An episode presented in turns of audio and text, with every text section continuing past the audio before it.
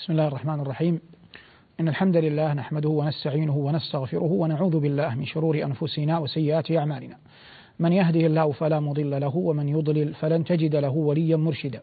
وأشهد أن لا إله إلا الله وحده لا شريك له وأشهد أن سيدنا ونبينا محمدا عبده ورسوله.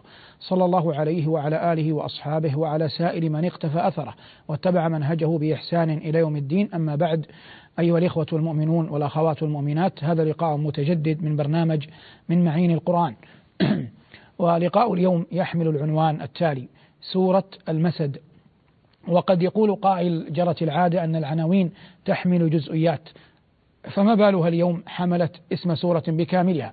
وأظن ينجلي الاعتراض أو الإشكال إذا تبين لنا أو عرفنا أو تدبرنا أن سورة المسد سورة قصيرة الآيات لأنها أصلا سورة مكية والقرآن المكي عرف بقصر آياته ولا يعني هذا أن جميع القرآن المدني طويل الآيات لكن أغلبه كذلك كالبقرة وآل عمران.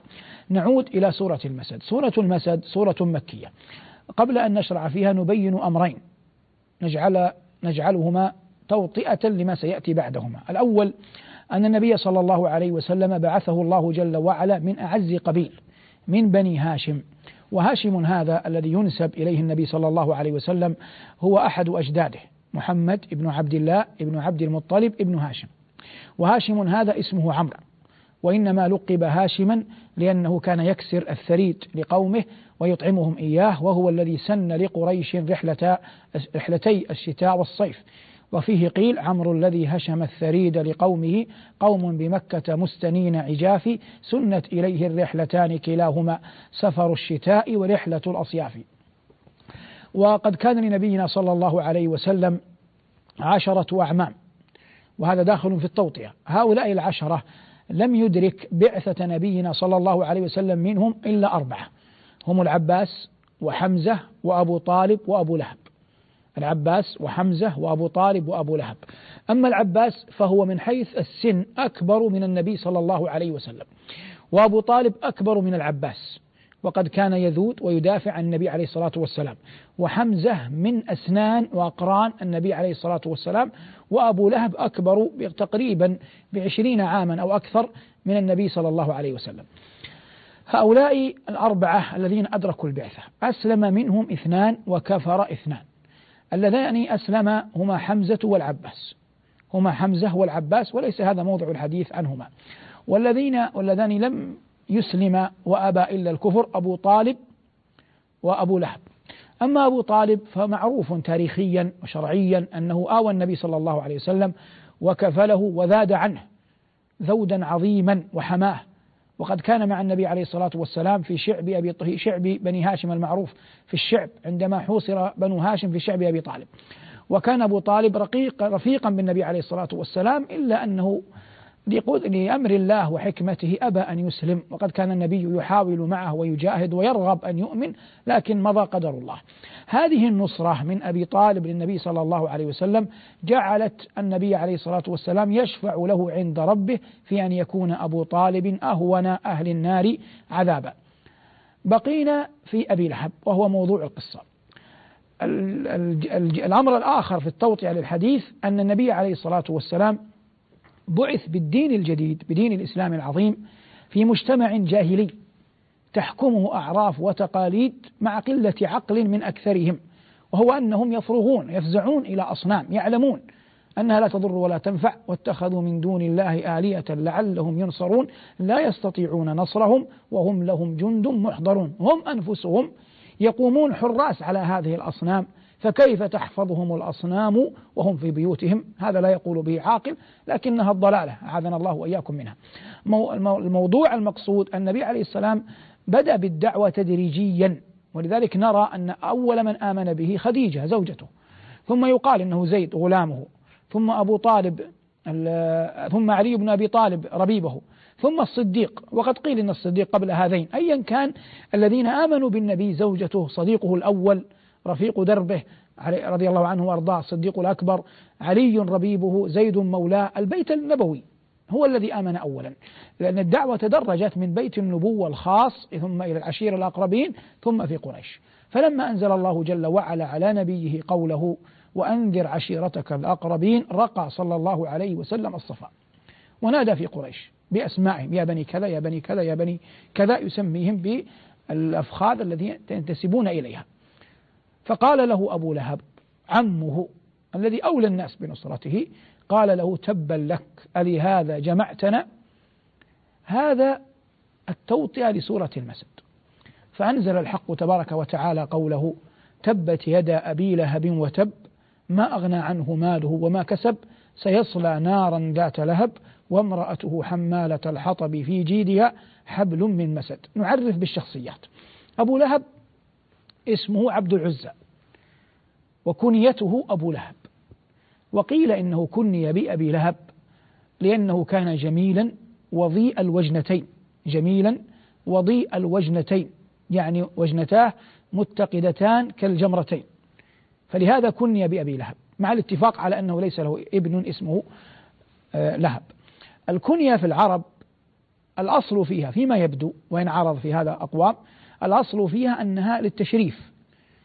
وقد وجد أقوام وجد رجال عرفوا بكنيتهم أكثر مما عرفوا بأسمائهم. كما وجد رجال عرفوا بألقابهم أكثر مما عرفوا بأسمائهم. فالصديق رضي الله عنه كنيته أبو بكر مع أنه ليس له اسم ليس له ولد اسمه بكر. البكر الفتى من الإبل. فكنيته أبو بكر رغم أن اسمه عبد الله لكنه لا يعرف إلا بأبي بكر. أو لا يعرف في الأشهر إلا بأبي بكر. الفاروق يعرف يسمى عمر لم تغلب كنيته عليه لكن كنيته أبو حفص وحفص هو الأسد ولم يكن لعمر رضي الله عنه وأرضاه ابنا اسمه حفص. الذي يعنينا أن أبا لهب كنيته أبو لهب. ومع ذلك قال الله تبت يد أبي لهب. فلماذا خاطبه الله؟ أو فلماذا ذكره الله بالكنية ولم يذكره باسمه؟ رغم أننا قلنا أن الكنية في الأصل للتشريف. للعلماء في هذا أجوبة. منهم من قال إن اسمه عبد العز عبد, عبد العزة فعدل الله عن ذكر عبد العزة في القرآن إلى ذكر أبي لهب إلى ذكر الكنية. وقال آخرون لما كانت كنيته أبو لهب لما كانت كنيته أبو لهب طبعا أنا قلت على الحكاية ولا هي خبر كان المفروض نقول أبا لهب. لما كانت كنيته أبو لهب والنار ذات لهب ناسب أن يكنيه الله جل وعلا حتى يبين التناسب ما بين اسمه ومآله. تناسب ما بين اسمه ومآله. هذا أظهر ما قيل في سبب كنيته. أبو لهب هذا كان شديد الوطأة على النبي صلى الله عليه وسلم ولم تكن شدته على النبي فقط في نفسه بل حتى زوجته كانت تشاركه واسم زوجته أم جميل وهي أخت أبي سفيان وعمة معاوية رضي الله عنهما. عمة معاوية وأخت أبو سفيان. طبعا ما دامت أخت أبي سفيان ستكون قطعا عمة لمعاوية لأن أبا سفيان والد لمعاوية. الذي يعنينا أن أم جميل وأبا لهب كلاهما كان متآمرا على النبي صلى الله عليه وسلم. إلا أننا نقول إنهما يدل القرآن على أنهما كان شديد شديدا كان شديدي العداوة للنبي. أين الدليل؟ الدليل النبي عليه الصلاة والسلام عاده خلق كثير وليس من أسلوب القرآن التصريح باسم الأعداء وليس من أسلوب القرآن التصريح باسم الأعداء. قال الله ألم تر إلى الذي حاج إبراهيم في ربه؟ ولم يذكر الله اسم الذي حاج إبراهيم في ربه. وقال الله واتل عليهم نبأ الذي آتيناه آياتنا فانسلخ منها ولم يذكر الله اسم هذا الرجل. وأبو جهل حارب النبي صلى الله عليه وسلم وقال الله جل وعلا عنه فليدع ناديه سندعو الزبانية لكن الله لم يذكر أبا جهل باسمه الصريح. وغيرهم من أعداء الدين كأمية بن خلف وغيرهم عادوا النبي صلى الله عليه وسلم لكن ليس في القرآن. ممن عاد النبي صلى الله عليه وسلم ذكر لأعداء الدعوة بأسمائهم الصريحة باستثناء أبي لهب. وهذا ينبيك على أن أبا لهب كان بعد بعثة النبي صلى الله عليه وسلم شديد العداوة والبغض للنبي ولدعوته. يقول الله تبت خسرت خسرت خابت كل ما يمكن أن تحتمله كلمة الخيبة والخسران والخذلان أدخله ضمن مفردات كلمة تب فكلمة تبت هذه مظلة عامة لكل ما فيه خيبة وخسران وخذلان ألحقها الله جل وعلا بأبي لهب. تبت يد أبي لهب وتب وهذا تكرار لفظي توكيد لفظي ما أغنى عنه ماله وما كسب. صحيح أنه كان ذا ثروة لكن ماذا ستغنيه ثروته في جانب الله تبارك وتعالى؟ سيصلى نارا ذات لهب والسين المستقبل القريب أي أن مآله إلى أن يدخل النار. هنا نقف. هذه الآية تحمل إعجازا عظيما. ذلك أن أبا لهب لم يستطع أن يبوح باسم الدين باسم الإسلام. لم يستطع أن يقول أنا أشهد أن لا إله إلا الله وأن محمد رسول الله حتى يبطل على الأقل ولو ظاهريا أمام الملأ من قريش ما يدعيه النبي عليه الصلاة والسلام من أنه سيدخل النار. حتى هذه جعله الله يغفل عنها. والله عليم قدير. علم كل شيء كيف سيقع. بل علم ما لم يقع كيف سيقع. لو قدر له أن يقع. ولهذا لم يقدر أبو لهب أن يتلفظ بالشهادتين. وهذا قلت من تدبره مليا بتريث سيعرف عظمة قدرة الله جل وعلا وأي إعجاز يحوي هذا الكتاب العظيم. وأظنني لفت النظر إلى هذا في دروس سابقة. الذي يعنينا هنا قال الله سيصلى نارا ذات لهب وامرأته ولم يسمها حمالة الحطب في جيدها حبل من مسد. هل كانت تحمل الحطب حقيقة؟ تضعه كأشواك أمام بيت النبي عليه الصلاة والسلام؟ قيل هذا. وقيل إنها كانت تسعى بالنميمة وأظنه بعيد لأنه لا علاقة هنا لأن النميمة قد توجد حتى في بعض أهل الإسلام لكن الذي يفهم أن حمالة حطب حمل الحطب يقال في في, الإنسان الذي يسعى في إضرام نار في إضرام عداوة في إذكاء حرب هذا الذي يقال فيه فهي كانت لا تألو جهدا في أن تحارب النبي صلى الله عليه وسلم بلسانها وسنانها وحجارتها أحيانا. كل هذا داخل في ما صنعته من أجل محاربة الدعوة. ولهذا قال الله وامرأته حمالة الحطب في جيدها وهو موضع الزينة من النساء حبل من مسد. قيل حبل من مسد أي من ليف وقيل من نار وهو الأظهر. المرأة من أعظم ما تتزين به القلادة التي في العنق. لكن لما قال الله حبل أصبحت الآن خارجة عن كونها قلادة تتزين بها. أصبحت كالدواب كالأنعام كالبهائم التي تسحب وتؤخذ من عنقها عن طريق حبل يلتف حولها. وأين؟ ليس على الأرض تدب وإنما في النار. أعاذنا الله وإياكم منها. هنا نقف وقفة عظيمة مع هذه السورة الكريمة. نقول الله جل وعلا رب جليل رب جليل قال في كتابه إن الله لا يظلم الناس مثقال ذرة. وقال فمن يعمل مثقال ذرة خيرا يره ومن يعمل مثقال ذرة شرا يره. ونحن نعلم أن ليس للكفار في الآخرة نصيب. ليس للكفار في الآخرة نصيب. أبو لهب عندما ولد النبي صلى الله عليه وسلم جاءته جاريته ثويبة. وثويبة هذه إحدى مرضعات النبي صلى الله عليه وسلم بل هي من أوائل من أرضعه. جاءته تجري تبشره بأن آمنة بنت وهب ولدت غلاما الذي هو نبينا عليه الصلاة والسلام في يوم الاثنين.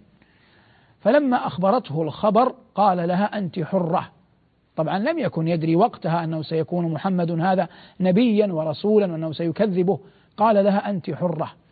من عدل الله أن الله لا يظلم الناس مثقال ذرة ومن كرامة هذا النبي الكريم صلوات الله وسلامه عليه على ربه أن أبا لهب مات. طبعا ليست هذه الكرامة لأن كل الناس تموت لكن الكرامة تقع في أنه رؤي في المنام وهو ميت كما عند البخاري. وقيل إن الذي رآه في المنام أخوه العباس. فقال له أبو لهب يقول هو يحدث عن دار البرزخ قال لمن رآه العباس أو غيره قال له ما وجدت بعدكم راحة إنما أنا في شر وخيبة إلا أنني أسقى يوم الاثنين من هذه النقرة إلا أنني أسقى يوم الاثنين من هذه النقرة التي ما بين الإبهام والسبابة. النقرة التي ما بين الإبهام والسبابة يأتيه من هذا الثغرة التي هنا سقيا يخفف بها عنه في يوم الاثنين لأنه أعتق ثويبة لما بلغته وبشرته بمولد رسولنا صلى الله عليه وسلم. فانظر إلى عظيم عدل الله وأن الله لا يضيع عنده شيء. فبالله عليك. إذا كان الله جل وعلا بإذنه يسقى أبو لهب في قبره وهو كافر من هذه النقرة لأنه بشر أعتق مولاته لما بشرته بنبينا صلى الله عليه وسلم. فكيف يكون إكرام الله لمن في قلبه المحبة والاتباع والإقتفاء والسمع والطاعة والتصديق لرسولنا صلى الله عليه وسلم؟ وقد أحسن من قال ومما زادني شرفا وتيها وكدت بأخمصي أطأ الثريا دخولي تحت قولك يا عبادي وأن صيرت أحمد لي نبيا. فمحبة النبي صلى الله عليه وسلم والتماس هديه واقتفاء أثره قربة من أعظم القربات بل هي الدين كله. قال الله جل وعلا من حيث الإجمال لقد كان لكم في رسول الله أسوة حسنة لمن كان يرجو الله واليوم الآخر وذكر الله كثيرا. والناس في هذا على ثلاثة أضرب ما بين مجاف في محبته وما بين مغال فيه وما بين متبع لشريعته جعلنا الله وإياكم من أهل الملة الوسط. نعود إلى أبي لهب. حارب أبو لهب الدعوة. ولو لم يكن في قلبه تلك الضغائن لما أنزل الله فيه هذه السورة ولما صرح الله جل وعلا بذمه وذكر اسمه وليس بين الله وبين أحد من خلقه نسب وإنما تعامل الله جل وعلا مع عباده على قدر أعمالهم. وكل الأمر تحت فضل الله تحت فضل الله جل وعلا وقدرته. كيف مات أبو لهب؟ أعداء الله جل وعلا لن يسلموا من انتقامه. إن لم يكن في الدنيا يكون في البرزخ وسيكون قطعا في الآخرة. وما ربك بظلام للعبيد إن الله عزيز ذو انتقام. أبو لهب لم يشهد بدرا مع القرشيين. فبقي في مكة ينتظر أخبار قريش وهو يمني نفسه أن قريشا ستنتصر. فلما جاءه غلام من الغلمان يخبر قريشا من بقي من قريش في مكة يخبرهم بما حصل بما وقع. فضربه أبو لهب لأنه أخبره بأن النبي عليه الصلاة والسلام اعتلى عليهم وانتصر منهم وأسر بعضهم وقتل بعضهم. فلما ضربه قامت مولاه لهذا الغلام. قالت أغرك منه أن سيده غير موجود؟ فضربت أبا لهب بشيء في يدها فأصابته شجة تحولت إلى شيء تسميه العرب العدسة وهي وباء عدوى ينتشر في الجسم. كانت العرب تتشاءم من هذا المرض تخاف منه ولا تقرب من أصيب به. فأول من نفر عن أبي لهب بنوه نسأل الله العافية. ففروا منه. فلما مات بقي ثلاثة أيام لا يوارى انظر نكال الله جل وعلا بأعدائه وخصومه. ثم إن بنيه خافوا السبة. السبة بمعنى أن العرب تعنفهم على أنهم تركوا أباهم بالطريقة هذه. فلما خافوا السبة ورد أنهم حملوه بعود. ما زالوا يتقاذفونه بعود حتى أوصلوه إلى حفرة فدفنوه فيها. وجاء في بعض الروايات أنهم حملوه بعود ما زالوا يدفعونه بعود حتى أظلوه تحت ظل جدار تحت جدار ثم هدموا الجدار عليه ليوارى تحت الجدار لم يحفروا له. وأيا كانت صحة أحد إحدى الروايتين الذي يعنينا الآن كيف أن هؤلاء الأبناء تعاملوا مع أبيهم. ومن هنا يعلم كل أحد أن من أراد العزة والكرامة والعلو الحقيقي في الدنيا والآخرة إنما يكون ذلك بأن يكون الإنسان متصلا بالرب جل وعلا. ولهذا شرع الله لنا أن نقول في دعاء القنوت اللهم إنه لا يعز من عاديت ولا يذل من واليت تباركت ربنا وتعاليت. هذه الصورة نعود إليها إجمالا فنقول سورة مكية تذكرنا بنقمة الله جل وعلا من أعدائه وخصومه وأن الله تبارك وتعالى عظيم جليل وأن الله علم ما هو كائن وما سيكون وما هو كائن إلى يوم القيامة. الذي يعنينا من هذه القصة كلها كما بينت أن الله جل وعلا عظيم الانتقام. ولهذا قال في هود وكذلك أخذ ربك إذا أخذ القرى وهي ظالمة إن أخذه أليم شديد. نعود إلى رضاعة النبي صلى الله عليه وسلم من ثويبة باعتبارها جارية لأبي لهب. ثويبة أرضعت النبي صلى الله عليه وسلم من لبن ابنها مسروح بمعنى أنه لا يعقل أن يكون فيها لبن من غير أن تكون والدة لتوها لقربها. فكان لها ابن اسمه مسروح. بلبن ابنها مسروح أرضعت النبي صلى الله عليه وسلم وأرضعت معه حمزة وعبد الله بن جحش وأرضعت مع النبي حمزة وعبد الله بن جحش رضوان الله تعالى عليهما. وكلاهما بالطبع أسلم. ومن عجائب أقدار الله أن حمزة وعبد الله بن جحش اللذان اللذين رضعا مع النبي عليه الصلاة والسلام كلاهما استشهد في أحد. وجاء في بعض الروايات كما ذكر ابن هشام أنهما قبرا في قبر واحد. أي أن النبي صلى الله عليه وسلم دفن عمه حمزة وأخاه عبد الله بن جحش دفنهما في قبر واحد. فانظر يعني أحيانا الأقدار تمضي يعني متفقة في أولها وآخرها. فهذان الرجل هذان الرجلان الكريمان الصحابيان الجليلان رضعا سويا من لبن واحد. ثم اختط حياتهما سويا ثم دفن في قبر واحد. وهذا علم كنت قد أشرت إليه في حلقات في دروس سابقة سواء في المدينة أو هنا. يعني علم لطيف منه نذكره ختاما أن النبي عليه الصلاة والسلام دخل بئر أريس فجلس على حفى البئر على قف البئر وكشف عن ساقيه ودلاهما في البئر فجاء أبو بكر فاستأذن فدخل. فرأى النبي صلى الله عليه وسلم على هذه الحالة فكشف عن ساقيه ودلاهما في البئر. ثم جاء عمر رضي الله عنه وأرضاه ففعل مثل ما فعل أبي بكر والنبي عليه الصلاة والسلام. ثم جاء عثمان فلم يجد مكانا له على البئر. يعني المكان الذي فيه النبي وأبو بكر وعمر امتلأ لم يعد فيه حيز فجلس مقابل لهما فجلس مقابل لهم رضي الله عنهم صلى الله على نبيه. قال سعيد بن المسيب رضي الله عنه هذا هو العلم اللطيف لما أخبر هذا الخبر قال فأولته أي هذا الحدث قبورهم أولته قبورهم. معنى الكلام أن هذا الموقع التي حدثت على البئر وقعت حقيقة في القبور. فالنبي عليه الصلاة والسلام دفن ثم دفن بجواره أبي بكر ثم دفن بجواره عمر تماما مثل ما كانوا عند البئر وجاء عثمان بعد عمر كما جاء في البئر عند بعد عمر جاء في الخلافة بعد عمر وتوفي بعد عمر لكنه لم يدفن في الحجرة التي دفن فيها النبي صلى الله عليه وسلم وصاحباه وإنما دفن في شرقي الحرم شرقي الحجرة في بقيع الغرقد قبل أن يدخل هذا الحيز من الأرض الذي دفن فيه عثمان في البقيع فأصبح مقابل لهم كما كان مقابلا لهم أيام وضعهما وضعهم ساقيهم آه، أو وضعهم أرجلهم في البقيع في قف البئر. هذا الذي قلنا أنه علم لطيف عرجنا عليه استدراجا في قضية أن عبد الله بن جحش وحمزة رضي الله تعالى عنهما أخوي النبي صلى الله عليه وسلم من الرضاعة دفن في قبر واحد بعد أن كان قد رضع من ثدي واحد. هذا ما تيسر إراده وتهيأ إعداده حول سورة المسد. راجين الله جل وعلا أن ينفعنا وإياكم بما قلناه وأن يعلمنا ما ينفعنا. سبحانك وبحمدك لا علم لنا إلا ما علمتنا إنك أنت العليم الحكيم. وصلى الله على محمد وعلى آله والحمد لله رب العالمين. والسلام عليكم ورحمة الله وبركاته. الله نزل أحسن الحديث كتابا متشابها مثانية تقشعر منه جلود الذين يخشون ربهم.